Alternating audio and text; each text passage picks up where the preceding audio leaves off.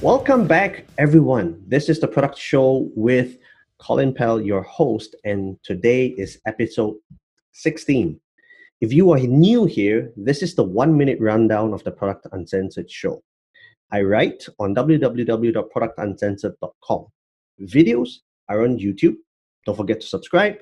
Uh, audio or podcast, we're available on all major podcasting platforms.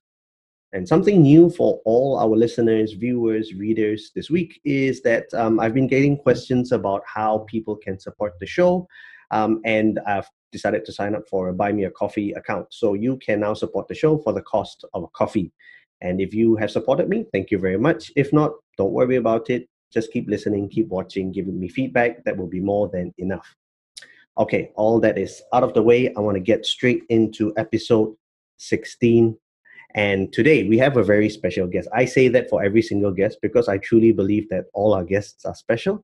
Um, this this guest today, she's a product leader, she's an author, she's just signed a book. We're gonna go into well, she didn't just sign it, but we're gonna get into that later on.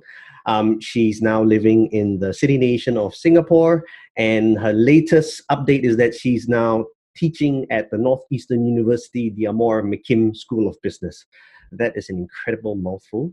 Um, but yes, that's where she's teaching, and we'll probably talk a little bit about that. So, everyone, put your hands up in the air and say hello to Radhika Dutt. Welcome to the show, Radhika. Thank you, Colin. It's great to be here. Yes, it is fantastic. I was just telling Radhika just before we started recording, she looked a bit different, and that's mainly because I was watching some of the the older videos and she had shorter hair. Um, and she made a good point, right? Because lockdown, not many people have gone, you know, to get their hair done in that sense. Um, how are things in Singapore, Radhika? They're actually really good. Things pretty much feel back to normal. Um, and you know, thinking about product, like it amazes me how Singapore has dealt with COVID.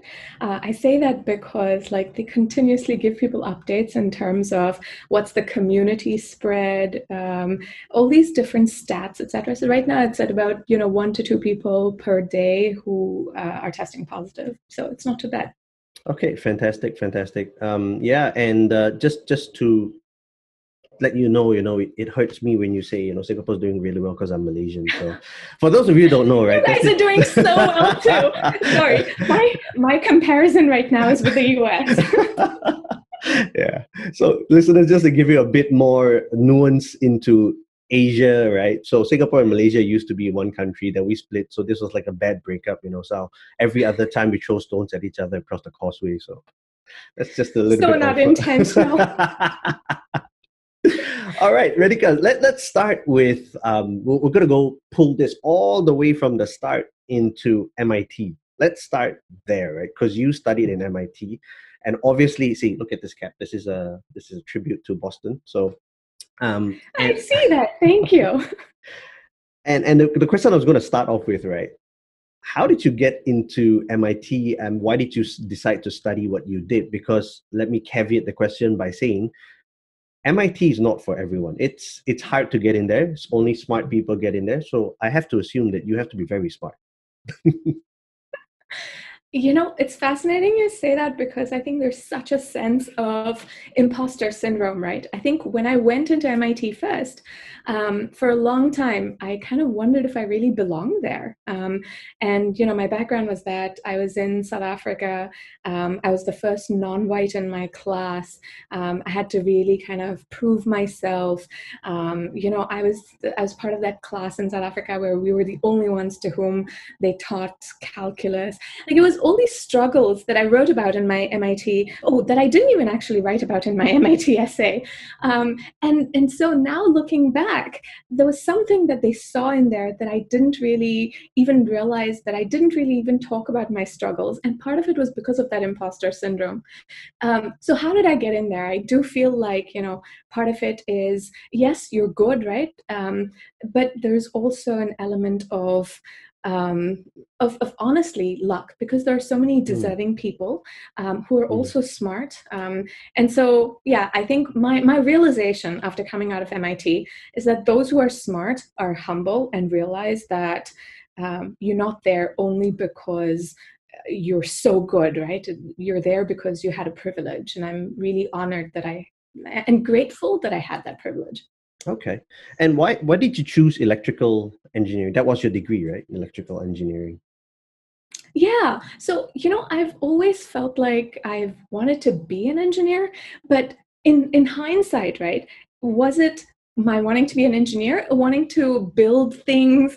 Um, it's kind of an unknown. So, look, I'm glad I studied electrical engineering, but I will say that I, I'm not the engineer who's passionate about it. I look at my husband. His he uh, we met at MIT.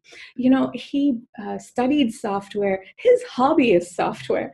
When we live um, in Boston, you know he has a whole server farm in the basement. I mean that's his passion. for me, electrical engineering just wasn't doing it for me.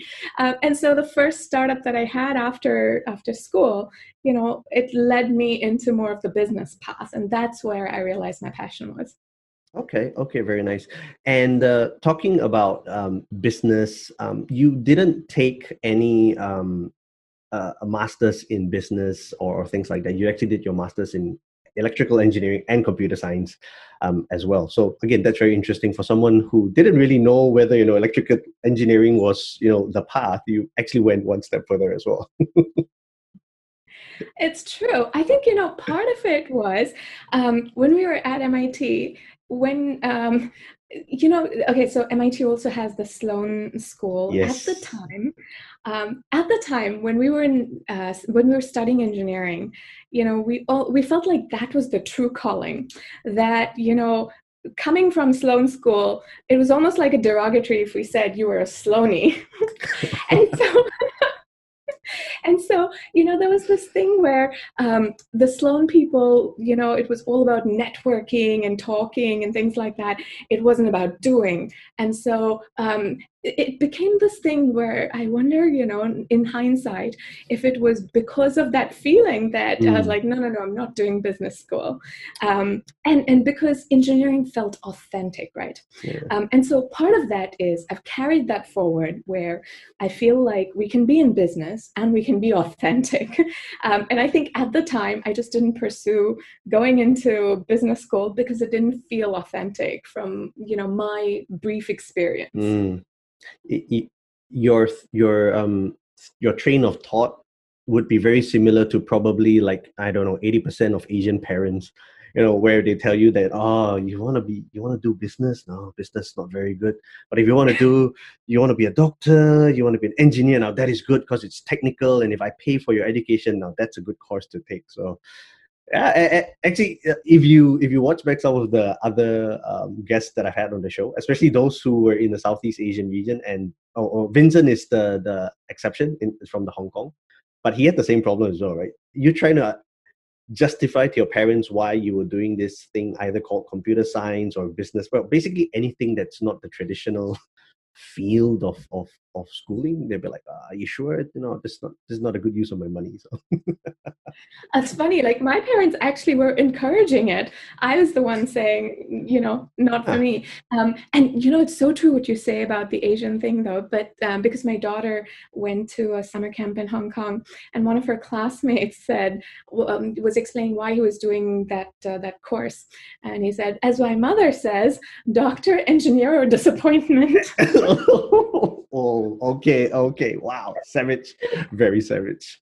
Yeah. Okay. One one last joke about kids since you brought it up. Um, I'll tell you this one joke about about my kid. So, um, my younger son, he's four, and you know we've been in lockdown. We were we were in lockdown in Malaysia as well. So, p- pretty much couldn't do anything, staying home, and we used to watch these um press conferences um, by the prime minister um, mm. and also because of that we were ordering a lot of food. Because i mean we started off by cooking every meal but realized we were just going to die trying. So we tried to um, have one meal that we would order through uh, delivery and one we cook and we always use grab.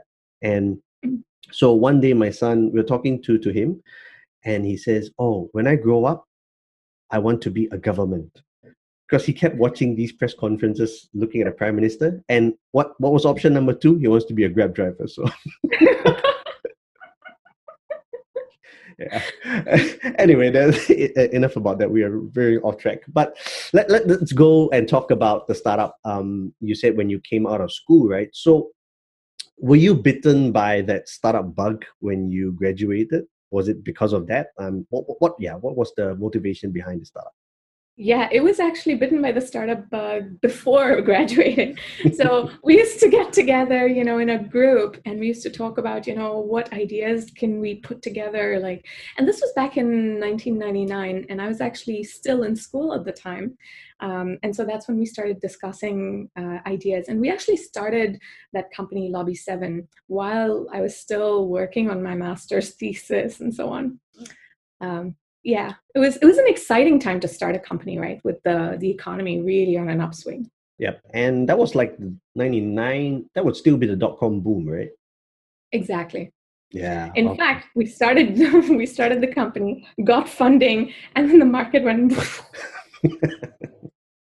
yeah and and and you know um, over the course of your career as well you started like what two or three? Was it two or three um, two companies. two companies right. Um, i wanted to talk a little bit about startups um, as well. Because um, in in your talks about you know radical product thinking and by the way you know we're going to go deep dive into radical product thinking a little later um, you talk about how um, there is a problem with the way that we build stuff right? The way that product is developed and how things work and one of the things that I've always been very curious about, but I I never grew up in in in, in the states or or stayed there any longer for a month. So that's that's my the longest I've been there. And I'm always curious to know the startup scene, right? Seems to have uh, well well since you like to talk about diseases, it has a disease um, where it's all about getting funding and growth at all costs how how prevalent is that um, today? And how was it like when you were doing startups? I mean i mean in the case of your first startup. Yeah it's it's interesting right? It, it is so prevalent today. And it was just as prevalent when I was starting a company. And in fact, you know, we very much had the same attitude uh, when we were starting out. And, you know, we were just kids starting out. And uh, you can see why one would have that attitude, right? That's this growth at all costs. And uh, becoming big is really what gets a lot of media attention. Uh, and so everyone feels like that's what we really need to strive for. Um, and so, um, yeah, nothing it feels like it's really changed. Mm-hmm. But you know what you talk about in terms of these product diseases, it's it, it's so prevalent because of this growth at all costs. Um, what I've realized over time, right, is that um, we tend to iterate and just overuse iteration to be able to move KPI up into the right. It's about that growth, being able to show those financial KPIs. Um, and in the process of that, we end up making a lot of uh, short-term decisions. It's a lot of short-term thinking. Um, that isn't necessarily how we build successful products. Um, mm-hmm. and so this pattern of mistakes is what i started calling product diseases. Um, but unfortunately there's you know more recently in the last maybe 10 years i've been thinking a lot about the fact that there's a there's a side effect to this growth at all costs. Um, and that's what i've started calling digital pollution that we're really fraying the fabric of society by pursuing just these financial kpi at all costs. Yeah yeah i think that's that's a really good point. Um, i was actually recently speaking to one uh, startup founder got funding you know and and with and he was saying, you know, okay, right now, you know, we really want to scale our team and blah blah blah. So that's all fantastic. So I was just very curious. So I asked him, so what is your like um, north star metric, so to speak, right? What is that one thing? I was like, oh, it's just active users. I was like, oh, okay. And like, what about you know things like um, getting profitable? No, that's not important right now. All I want is just active users and growth. Okay, so it, it, it sort of came real because I always hear it, but th- that was my first time where I've heard a founder say like flat out, like, I really don't care about anything else except growth. I was like, wow, that is that is insane. So mm. okay, yeah. So does it yeah, sorry, go ahead. I think there's, uh, you know, so if you heard uh, Masayoshi Son talk about uh, their investment strategy, right? Um, they said, well, winner, winner takes all. And so that's why they look to who's winning and then they just put a massive amount of money in there. Yeah and kind of this idea that winner takes all is what we're seeing because you have the big tech players and they basically gobble up all of the interesting smaller players who come along um, and so everyone has this motivation that unless you are that um, that leading player, you you can't really have a good exit strategy, and so mm. that's why this attitude that oh you know it's this financial KPI at all costs, um, and and you know to give that example, you you talked about that startup. I was talking to one startup. Um, I was talking to a founder. His app actually went viral and so then I said, Well, this sounds really interesting. What's your vision for the world? And they build chatbots, right? Chatbots with personality. Um, and so uh, he goes, Well, my vision is that we have, you know, at the end state, um, all these chatbots who are friends with you, chatbots are friends with each other. I was like, okay, that brings up like some issues around privacy you know? What if like yeah. your hr chatbot is talking to your mental health chatbot? Um, and so he goes well you know that's not an issue right now. You know once we become big then just like facebook we'll deal with it using ai and i'm thinking to myself well that's going really well for facebook isn't it and he takes it a step further. He says, well, anything that would slow down growth right now for us would be unacceptable. Mm. And that's where, you know, I feel like, oh, yes, you should Sorry, be you, building. Yeah, can you repeat that for a while? I think your mic just dropped off for like two seconds. Oh, can you hear me okay now? Yes, now you're fine. Just that two seconds, yeah. Yeah, so uh, he was saying uh, basically um, that yeah, anything that uh, that slows, slows down growth is not acceptable. But this is the thing about entrepreneurship that when we build products, we affect people, and so you know my approach is that we should be able to build successful products but it comes with the responsibility that with great power comes great responsibility that yeah. we also need to think about our effect on on society Mm, I totally agree, and that's I think one of the conversations that's becoming more prevalent, um, especially in in the circles I operate in, um, at least within the Southeast Asian region, about you know ethical product management. It's it's a tough conversation, especially when many of the countries in Southeast Asia are still developing in that sense. So even simple things like civic consciousness, it's is not really that um, widespread in that sense, so to speak. It's not like you know top of mind kind of thing. Um, but uh, yeah, I, I, think that's the conversation that also needs to happen, you know, in very uh, developed countries like the US, where, you know, the the thought of you know just being the next big thing has just totally eclipsed all sort of sense and sensibility in that sense.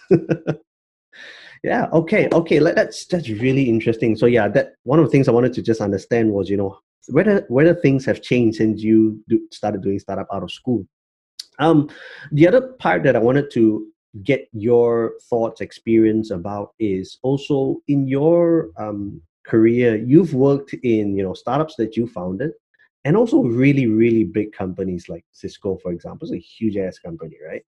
And how how do you find the practices differ between you know startup and you know big, humongous companies?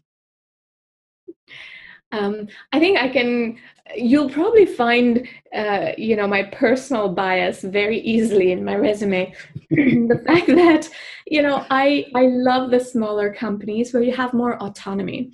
Uh, mm. The larger these companies go, I think the more you spend uh, time talking, and uh, it's harder to get things done. And so, as an entrepreneur, I find it really hard to work in really large companies.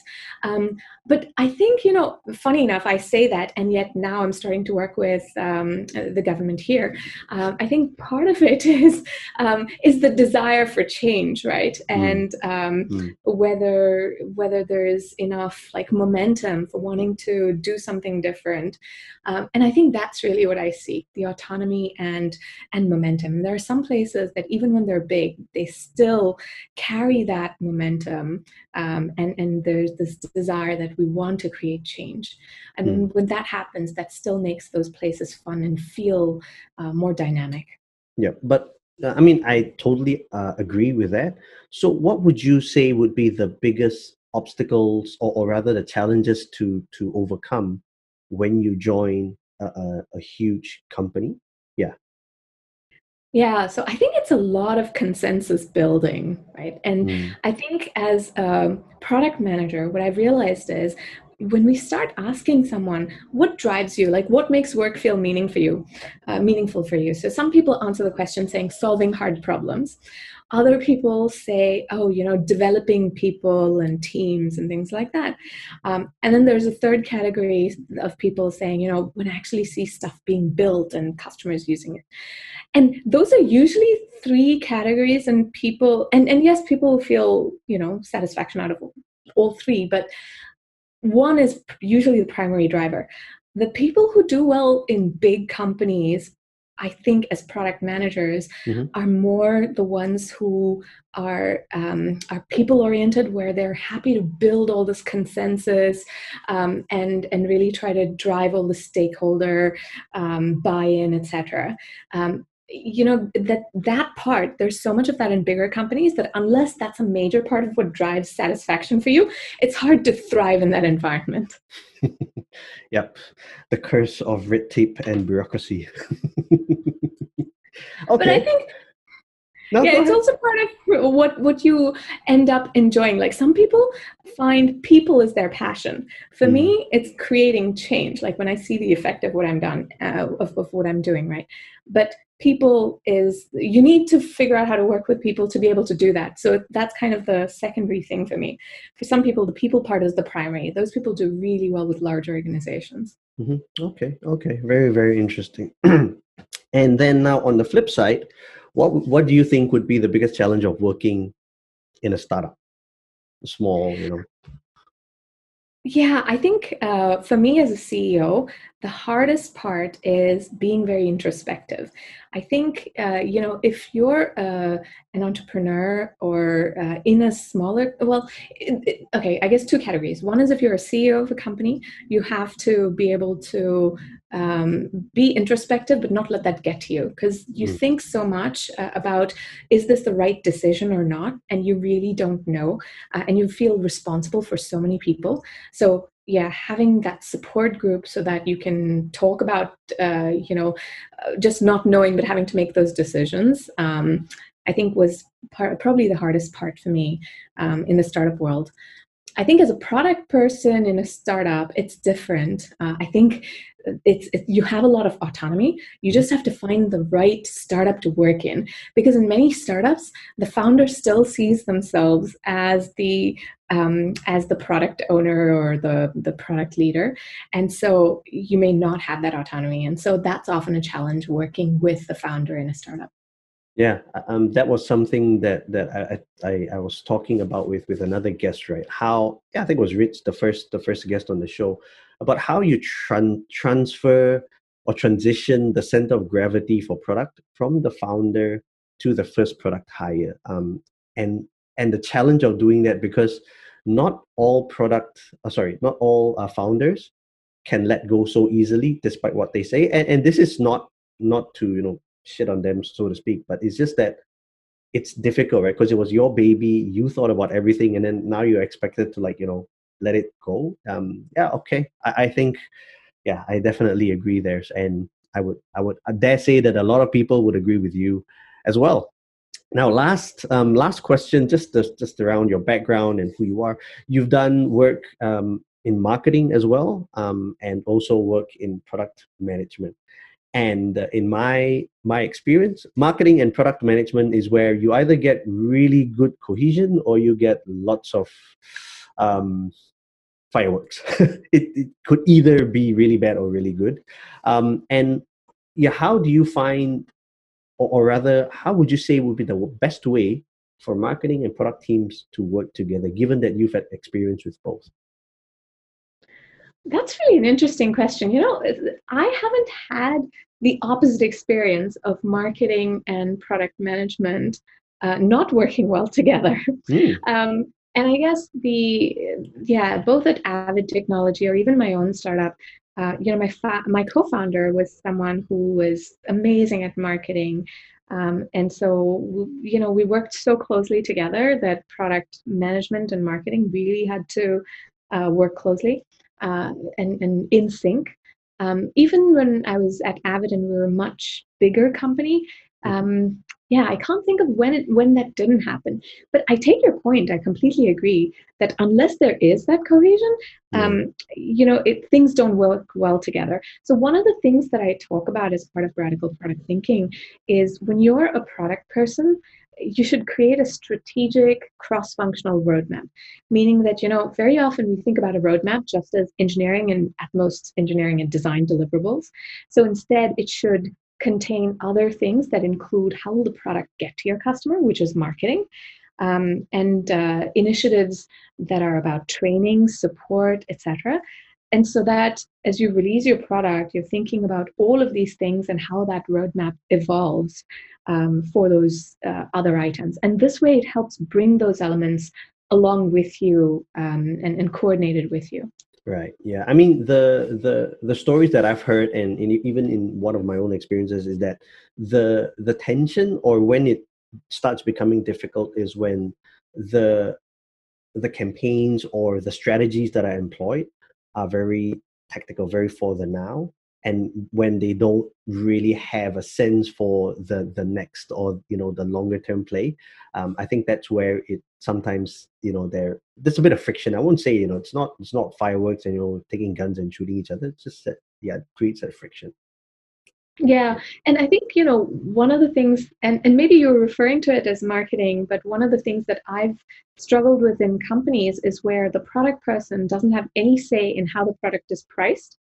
Mm. Um, and and when that happens right then uh, again it, it's exactly what you talked about which is that uh, it may be a short-term way of thinking about the product um, and if we haven't thought about that pricing and how features align with that pricing etc uh, it makes it much harder in the longer term Hmm, yeah, that's a very interesting point of view about the pricing part. Okay, yeah.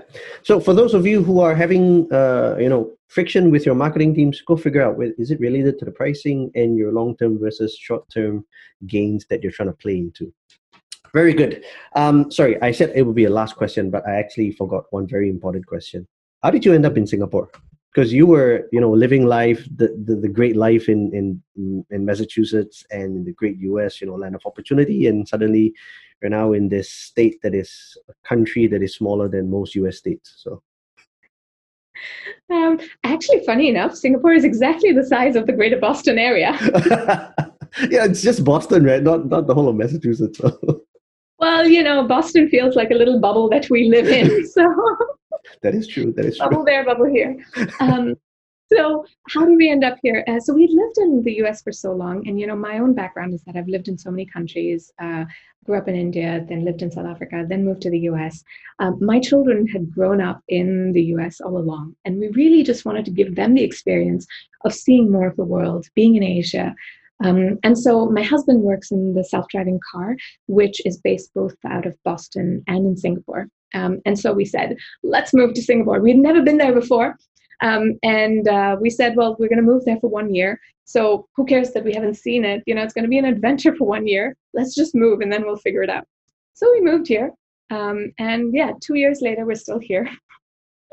Um, yeah, and so, and about a year into it is when I started working with the government here, um, with the Monetary Authority. Yeah, yeah, that that's a very interesting one as well. Um, I probably won't go into that because we're. All, uh, I, I want to go into the really interesting stuff, but yeah, maybe if we have time at the end, we'll we'll talk a little bit more about how you ended up working with the Monetary Authority of Singapore uh, as well. Um, so I wanted to jump into radical product thinking, uh, and that's been something that you've been uh, talking about, um, you know, at, at PMF, um, at LTP. Um, I don't know where else we've talked about it, probably many other places, but those are the two ones that I've seen. And in fact, I think I met you at PMF when you were talking about radical product thinking as well. So how what is the genesis of radical product thinking yes how did that come about yeah, so um, I had been, as you saw from my background, right? Like I'd worked in so many different industries and sizes of companies. And I mentioned product diseases. So um, it was the same set of product diseases that were happening in large and small companies, and regardless of industry verticals. Um, and so and the second thing right so by, what i mean by these product diseases is that it's easy to make mistakes in the process of translating an idea into reality um, and somewhere between you know having a vision for your idea and executing on your idea there comes a disconnect and whenever there's this disconnect is where you end up with these product diseases so what i saw was that you know there were some product people who just innately were just good at this, right? They just innately knew how to build good products. And other people um, they, they weren't naturally good at it. And so it, it led me to this question of is it that this is an innate skill where you just kind of have it or you don't? Or is this something that we can really teach people systematically?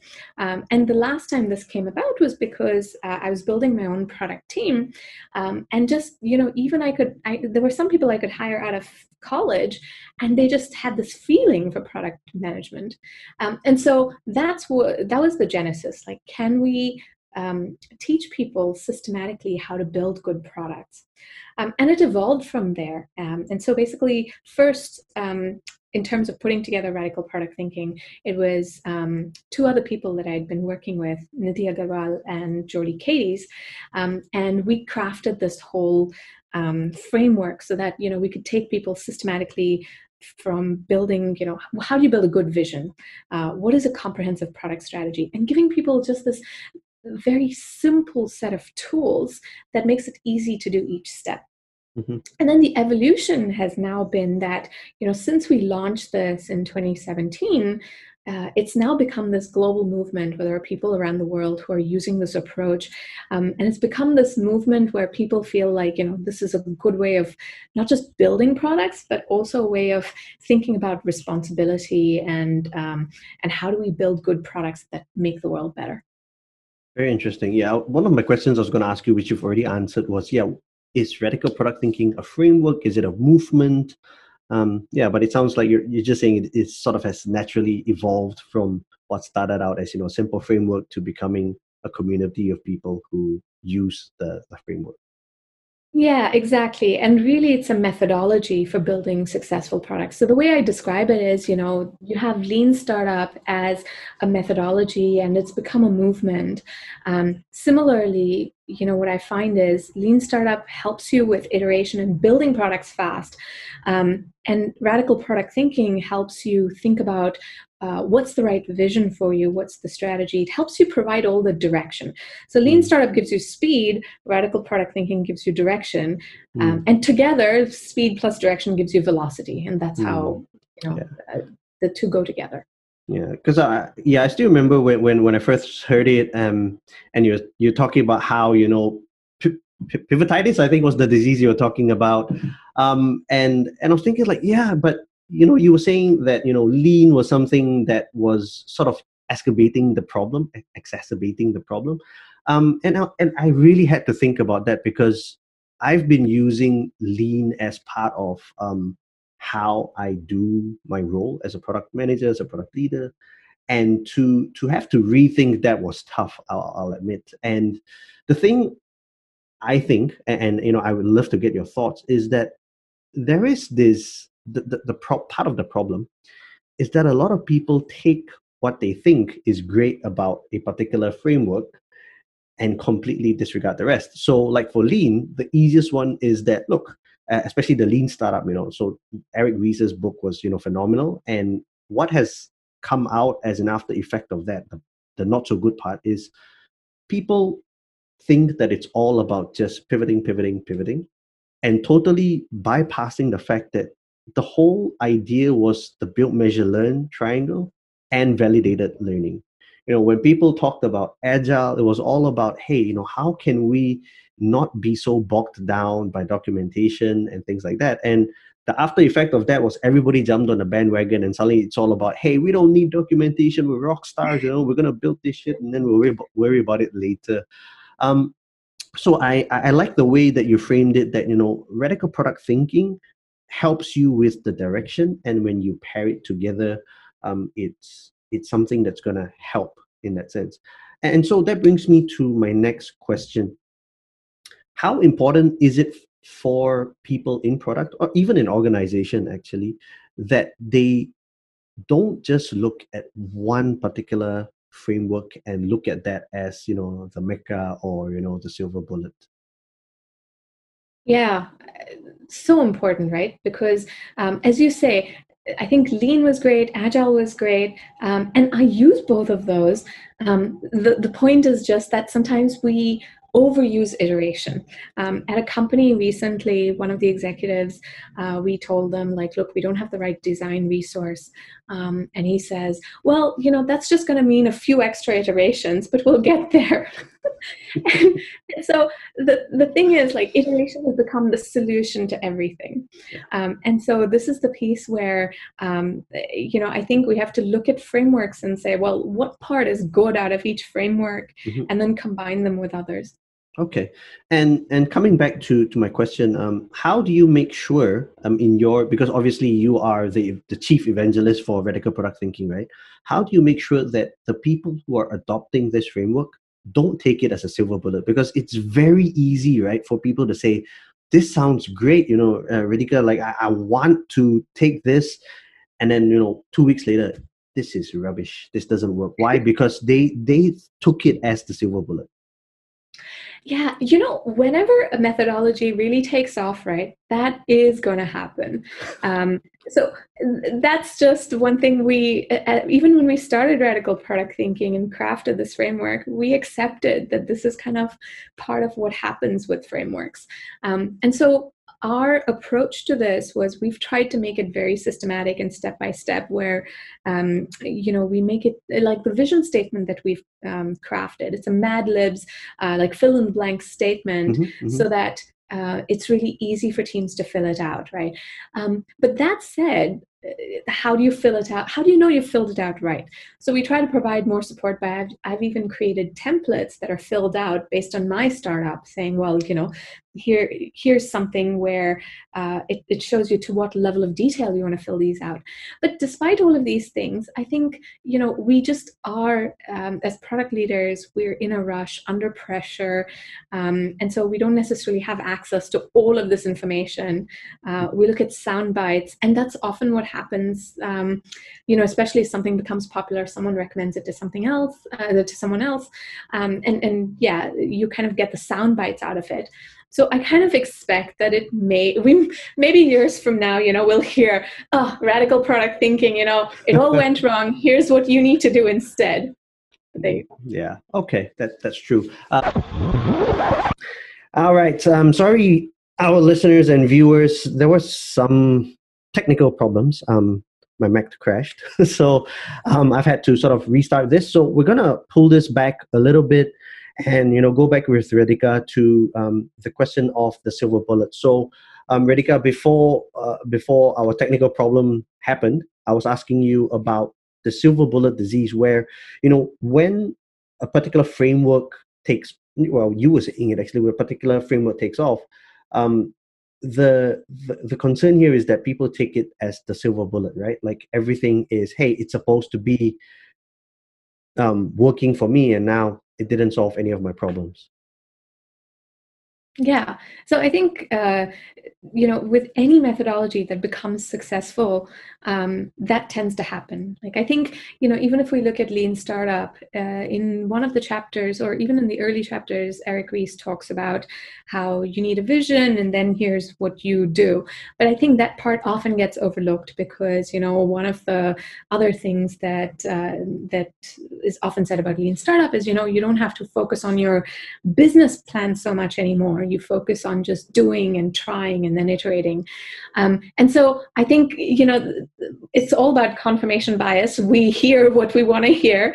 Um, and you know writing a good vision etc that takes a lot of um, just emotional and mental bandwidth to do that work. And so doing feels very satisfying. And so we all hear what we want to hear, and then the methodology, and, and we kind of adopt those elements. And so I think, um, you know, as any methodology becomes successful, we'll get what we want out of it. Uh, but I think the intent, really, that we've tried to convey through radical product thinking is that we really need uh, a good vision, meaning answering detailed questions that isn't traditionally done as part of um, writing a vision. You know, typically, conventional wisdom about a vision is it has to be short like a slogan um, it is so that it's memorable uh, it has to be big and aspirational like how you're going to change the world um, and a, or very often it's called a BHAG right which is a big hairy audacious goal and so basically a, a vision is supposed to be heroic we take it down to no, a vision should really be something that's the authentic change that you want to build. Um, and what's that, uh, and, and getting you to describe that in a lot of detail. Um, so in as part of the framework we try to provide the uh, intent behind it uh, that this direction comes from sharing and communicating a lot of this detail and your rationale. Um, and really that's the intent of radical product thinking uh, a toolkit for sharing communicating thinking through your direction that you can then use to um, get into lean and agile development Okay, um, so let's talk about that toolkit a little bit. So, by the way, for those of you who don't know, uh, the toolkit is available for free on radicalproduct.com.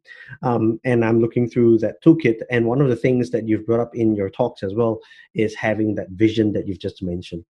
Now, the vision has this part that says, you know, um, today when this is the customer wants to and it goes down and there's a part that says this is unacceptable because and it, you're supposed to put in the shortcomings of the current solution and then it goes on to say, we envision a, a world where shortcomings are resolved.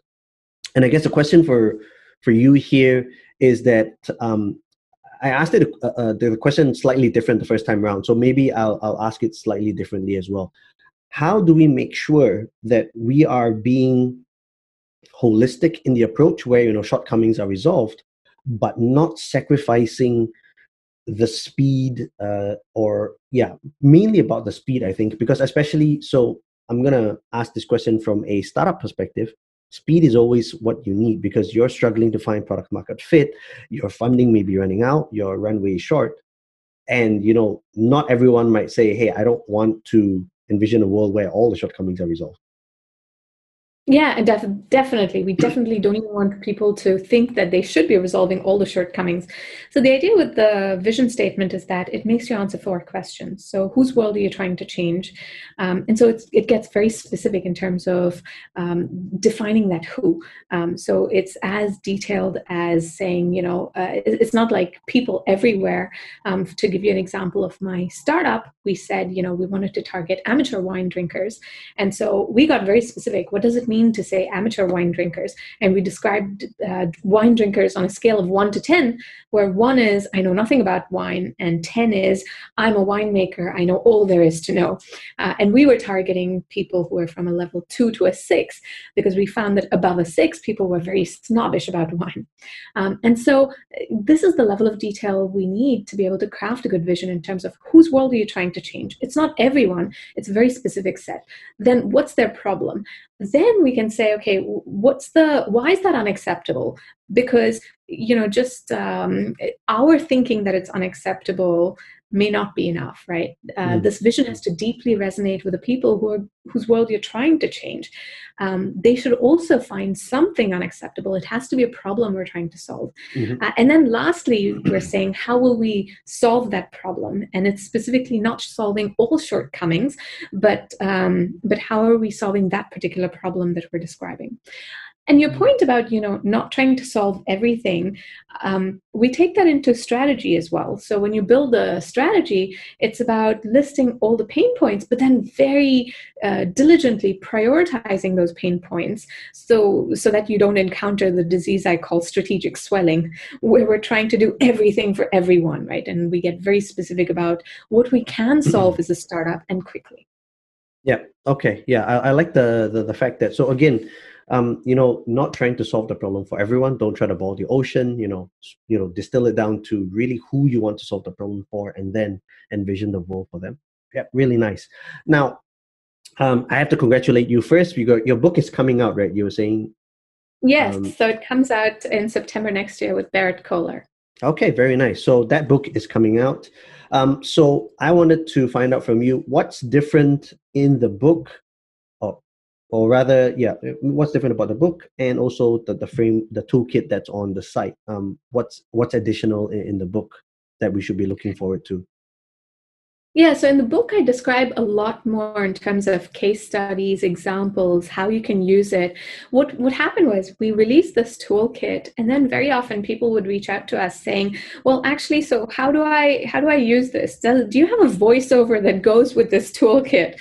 Uh, and so I started doing talks, um, and then there were more questions like, "Well, you know, don't you have some more explanations, case studies, etc." Um, and so our toolkit, as you see, lots has lots of text as well to try to explain these things to people. But we really realized that um, I think the book really is needed to be able to give people the complete guide to how do you use this toolkit. Um, and really, it's a way of thinking. You know, going back to what you said about startups, for startups, it's all about speed. This isn't necessarily des- uh, this isn't at all designed to be able to add more process. It's really not about adding process. It's mm. more about adding just a way of thinking. Um, it's stuff that becomes intuition um, over time as you start to use it, and then people start to think in this way. Right. Okay. Okay. I like that. Um, so uh, that's one part that you mentioned at the end of your answer, which was you know you you, you work with with uh, organizations, companies, products, and they say you know do you have this, do you have that? Um, do you have a story that you can tell us about how radical product thinking or applying your frame the, this framework has helped uh, the company? I think this is always the part you know the the nice stories that people want to hear as well, right? Um, I think it was uh, the first conference that I talked at. Um, it was um, O'Reilly's AI conference. Um, and so I had finished my talk and you know there were people who came over afterwards. And it felt and you know this was right after we'd launched this toolkit. So it felt a little bit like celebrity status when someone came over to us to tell us you know, I didn't realize that you guys are the people behind radical product thinking. I I found this toolkit, I started using it, and she started telling us how they were using it. This is a company called Daytank, uh, based out of Mexico. Um, they are a services company, and here we are building a product toolkit, right? And so these guys, they really took this idea of the product toolkit being, you know, something that you can apply to any kind of a product, including you know productizing a service that you have um, and so they were really uh, not only were they using this um, for themselves because they were building some internal uh, products they were also starting to use this with their clients so that they could help the clients really define their vision for mm. what they were asking them to build define a strategy um, and it helped build a lot more clarity for them uh, between their clients and so what was interesting was even beyond like using it they liked it so much that um, the, the key product manager who had found this she was talking at another conference in mexico uh, where she talked to uh, people saying oh use this toolkit. Here's what we're doing with it. And this was all you know even before we knew anything about how people were starting to use product thinking. Um, so I guess my message to your uh, listeners is um, I love these stories. So please, you know, uh, if you um, you know if you'd like to share stories about how you're using this, um, send me an email. Um, I, it's always just heartwarming, you know, to see kind of how this toolkit is helping people. Moving on, uh, I wanted to ask you about radical product thinking, you know, and it deals with the the vision side of things and the strategy on how to achieve that vision. Um, and how does that differ um, or, or maybe even how, how is it similar to uh, let's say a framework such as okrs because you have these objectives and key results and um, yeah i just wanted to, to understand from you where you see the similarities or differences. Yeah um, so maybe first I should. So we talked about what is a good vision in the radical product thinking way. Uh, I'll talk about what is a good strategy. So strategy basically answers four questions. The first question is, um, what triggers someone to use your product like what's the pain that they're experiencing um, then the second is you know what's the design meaning like what's the solution to that pain uh, the third is capabilities meaning you know so you've defined the solution but what powers that solution? So maybe hmm. it's technology it's um, something that's intangible. And then the last thing is the logistics meaning how does the solution get to the customers? Um, and that's basically where you think about your pricing your training support etc and so answering these four questions right if you look at the business model canvas um, when I first started using the business model canvas, I think it's useful, but like I didn't find it actionable. Like I didn't know what was the purpose, like how do all of these elements connect? Mm. Um, and so we tried to help people through answering these questions um, by connecting the dots. So it's really pain points connected to a solution, connected to capabilities, and then a pricing model, training model, etc. Um, and so that was the idea that um, you know. So this is basically some of the same information that's contained, but we created this in a way that makes it easier for you to share your rationale with the team. Because what would happen with a business model canvas is people would often often do it just by themselves, but the whole point is that you know to bring other people on the journey with you. That that's where uh, you needed to really simplify that thinking and convert it into something that's explainable in terms of rationale. So that's the the strategy. And your question about OKRs, right? Um, we, I talk about that as part of measurement um, in the toolkit. Mm-hmm. Um, so OKRs to me, they're great, uh, but if you look at you know some of the recent um, articles written by you know um, Google and uh, the ex uh, head of product at Google, you know, so he talks about how um, OKRs are basically intended to provide the narrative in terms of where are we going what's the human impact we're trying to create right mm-hmm. it's not intended just as a matter of measuring definitely not measuring people uh, and even in terms of measuring teams it's not necessarily uh, like if you set something ambitious enough um, then you only hit like 70% and that's considered good but that yeah. can also be motivating right so it, it really depends on kind of how you're using OKRs. And um, I've seen it used well and not very well um, mm-hmm. too. Mm-hmm. Um, and so my view in the end is that OKRs are great in terms of providing a narrative um, and where we're going. Mm-hmm. Um, but you know execution i think about it differently in terms of how can you tell if your product is doing well? Um, and that comes from a set of hypotheses that should be derived from your strategy and your vision. So that's what we help people do through the toolkit. Um, the thing with okrs and again you know this is not to critique okrs i've seen them used well. Um, i think with okrs very often the one thing that goes wrong is they're set from above and so for product teams, they look like arbitrary metrics where it's like, oh, we have to hit these numbers, right? And um, and when it's arbitrary, people don't really buy into it. That's not really highly uh, motivating. It's more mm. that you have to hit these numbers to be able to get your bonus. Um, but that's not necessarily what's driving product um, excellence. Um, and so a, a, different way of thinking about it is thinking about your metrics in terms of how does it align with your strategy and prove out whether your strategy is on the right track or not, and how does it align with your vision to know whether you're creating the change that you envisioned. Right. Yeah. So the reason I was asking about you know OKRs and and the the radical product thinking toolkit or the vision statement more specifically is because OKRs are supposed to have an overarching, like you said, the narrative of what is the main objective, and then it boils down. But there's also this cascading effect where you know it starts off something as something really vague, and then as it goes down the, the chain of command, it becomes more granular, and that's where your um, what you're talking about the metrics comes in. And I've also seen um, where they also do it from the top up, where they sort of you know top meets bottom and you sort of get this OKRs, which are basically actionable by both the top and the bottom. So trying to understand um, the yeah from that approach. Is that kind of similar to what the radical product thinking vision statement and the strategy piece is trying to achieve, or it's not not the same, or is it just really on the um, measuring part as you were saying? Sorry. Yeah, so OKRs are typically done on the measurement part. Um, so the vision and strategy, regardless of how you're measuring, you still need a vision and a strategy, mm-hmm. and that's the piece that uh, radical product thinking helps you do. And then you know OKRs, they're often uh, a summary of what you're measuring.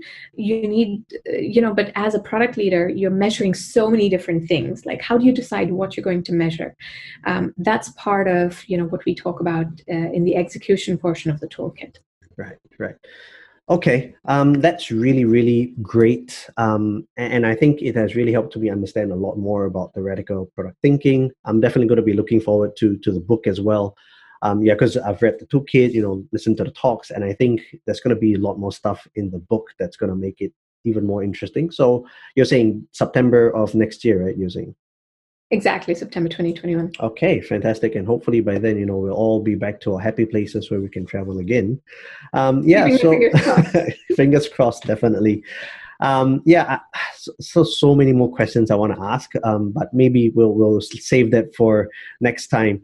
Um, I wanted to jump into the last part of the show, which is the song, and uh, you chose a very interesting song. So why don't you tell the listeners about which song you chose?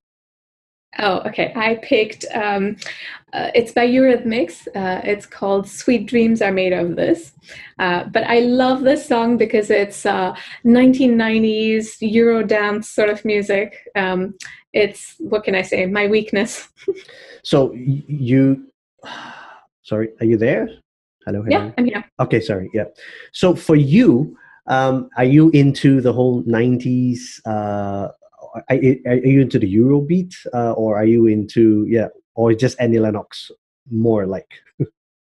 no, it's it's really the Eurodance. So yeah, I love listening to Eurodance if I'm running or um, yeah. This Sweet Dreams are made of this is you know the track I use when people intro me um, for any talk I'm giving.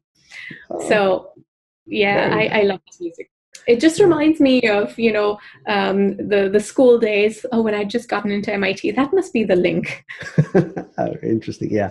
Um, i love annie lennox. I think she her voice is so different. Um, so I, i'm a child of the 80s as well so yeah, growing up listening to Eurythmics and then Annie Lennox, um, yeah, that was really really good. So when you chose Sweet Dreams, I mean, it is very nice. Um, I have to say, my my personal preference is um, I, I, like Marilyn Manson's version of that, but that's a totally different genre altogether. So. Oh, I'll have to go listen to that. I don't think I've heard it.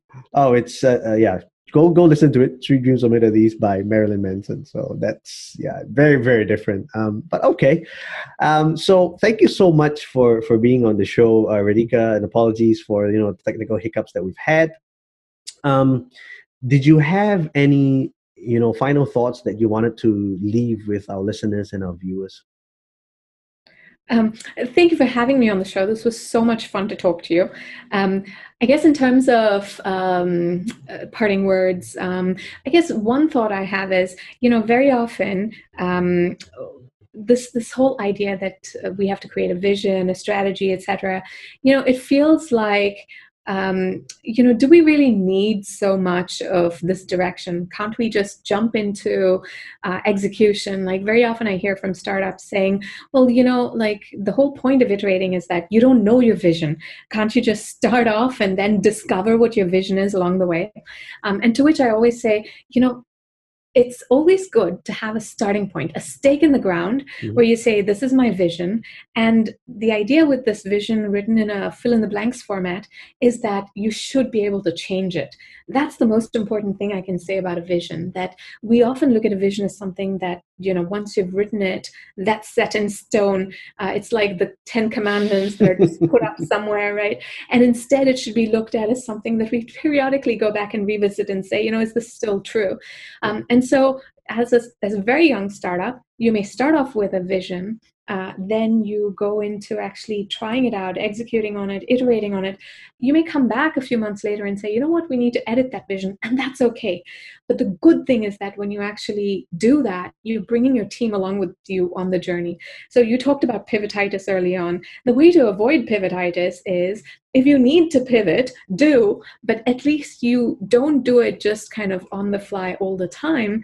Uh, it's it's a grave, big change where you have a vision, you're going to change it, you're communicating this change to the whole team, and it carries more gravitas with it, and therefore it like gives you that um, steady direction, and you will change if needed, but not kind of just on the fly and because oh you know today this looks better. All right, thank you so much for that, and and I totally, totally, totally agree with what uh, Radhika was saying. Uh, that if you know you don't have a vision, you can iterate all you want, and it's not really going to take you anywhere because you don't know where you're going. Right? It's like taking a journey to to nowhere. you don't know what's the destination. Um, so yeah, really, really interesting talk with uh, with Radhika. Am I saying it right? I keep thinking like Perfect. I'm saying yeah, Radhika. Radhika. Um, so, Radhika, I wish you all the best, and I will be looking forward to your book. I really want to know a lot more and how this has been working with you know the different companies um, as well. And to everyone on the show who's listening or watching, once again, thank you so much for listening and watching all the way until here. And once again, I apologize for the technical mess up. And as usual, I will catch you on the next episode. Take care and bye bye.